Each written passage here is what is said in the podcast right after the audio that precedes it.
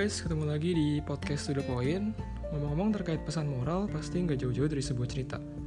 Entah cerita fiksi, non-fiksi, termasuk cerita pengalaman pribadi seseorang yang dituangkan ke buku, film, cerpen, atau short movie. Gue ngebahas topik ini karena terinspirasi dari keseluruhan proses NKCTHI atau singkatan dari nanti kita cerita tentang hari ini. Yang kalau kalian pernah dengar mungkin sekarang lagi tren dalam bentuk film di bioskop atau mungkin udah ngikutin sejak dari bukunya. Gue akan bahas tentang pesan moral dari film atau bukunya karena kalau soal itu kalian bisa nonton atau beli bukunya langsung mumpung lagi weekend.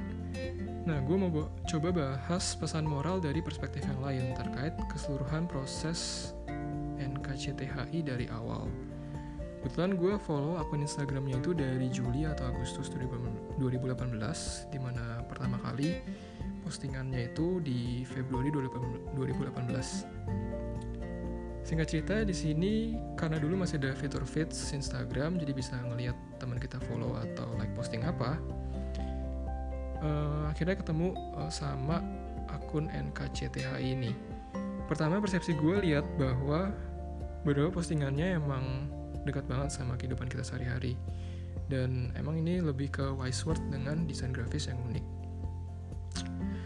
tapi lama-lama lama kelamaan beberapa postingannya memang mengena banget sih ke perasaan gue karena emang kayak ya apa yang sehari-hari dirasakan kebanyakan orang mungkin ya kayak gitu gue kemarin menyempatkan diri juga untuk nonton Buka Talks dari Bukalapak di YouTube dengan Marcel AFP sebagai pembicaranya di mana Marcel AFP ini sebagai uh, seorang pengarang buku dari NKCTHI ini. Doi ngebahas topik terkait bagaimana membuat konten yang relatable. Gue gak akan bahas terkait topik tersebut. Untuk kalian yang penasaran bisa langsung nonton aja videonya langsung di YouTube. Ada beberapa poin dari percakapan di video tersebut yang membuat gue amazed. Salah satunya, yang pertama, PT kebahagiaan itu sederhana gue mes dengan dia bisa sebold itu menunjukkan apa yang dia yakini sampai membuat uh, nama untuk perusahaannya dia sendiri. Yang kedua, proses menuangkan kegelisahan menjadi suatu karya, di mana kegelisahan manusia di periode quarter life crisis atau kegelisahan pada umumnya aja seorang manusia dengan pesan bahwa gejolak perasaan yang dirasakan manusia itu sebenarnya wajar aja adanya gitu ya manusia ngerasakan seper seperti manusia aja nggak usah jadi kayak pura-pura nggak merasakan gitu Kemudian yang ketiga, gimana tulisan-tulisan itu bisa disulap dengan kalau gue bilang the magic of graphic design. Jadi seolah bisa menyentuh perasaan pembaca dengan konteks yang benar-benar dekat sama kehidupan sehari-hari dan ibaratnya tuh kayak dikasih puk-puk di punggung lu secara gratis gitu kalau emang lu lagi ngerasain kayak gitu gitu. Cuman dengan ngelihat postingannya aja. Yang keempat, how she used the platform differently, which is Instagram yang kita semua tahu ya buat share foto, share moments atau mungkin kadang-kadang nanya nggak penting atau share story gitu kan tuan. Tapi ini bisa dirubah sama dia jadi suatu platform yang untuk menguatkan, kemudian juga mendengarkan, berkomunikasi, berinteraksi, bahkan jadi tempat curhat atau konsultasi tentang masalah pribadi gitu.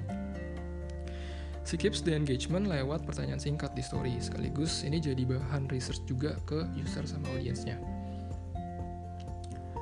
Nah, dari sana gue juga mau merangkum pesan moral dari keseluruhan proses cerita NKCTH ini. Kalau menurut gue ada empat poin. Yang pertama itu know how to use the power of social media. Jadi di sini bukan cuma buat sosial atau komentar bikin sesuatu jadi viral, tapi spread the positivity lewat karya nyata atau influence people to do good things. Karena kita juga tahu bahwa social media punya power untuk membuat sebagian besar tuh ngerasa anxious gitu kayak cemas atau gelisah. Yang kedua, di sini ada uh, example of digital product. Jadi kalau gue ngelihat cerita NKCTHI ini dari awal itu kayak suatu digital product sebenarnya. Di mana proses ekspektasi itu dibangun lewat branding, lewat digital content. Ya akhirnya setelah sekian lama baru dirilis jadi real product yang awalnya itu buku, kemudian akhirnya uh, dipilih untuk bisa dipublish jadi film. Yang ketiga, keep the engagement to the user or audience and touching their emotion is really important buat sebuah digital content gitu. Yang keempat, finding the right momentum is everything. Pengarangnya sendiri bilang bahwa awalnya pesan-pesan dari NKCTHI ini nggak pernah kepikiran untuk jadi buku dan hanya ditulis sebagai cerita yang memuat pesan pengingat di masa mendatang untuk memahami uh, keadaan anaknya bahwa Pangeran juga pernah melewati masa-masa itu dengan banyak gejolak perasaan yang dirasakan.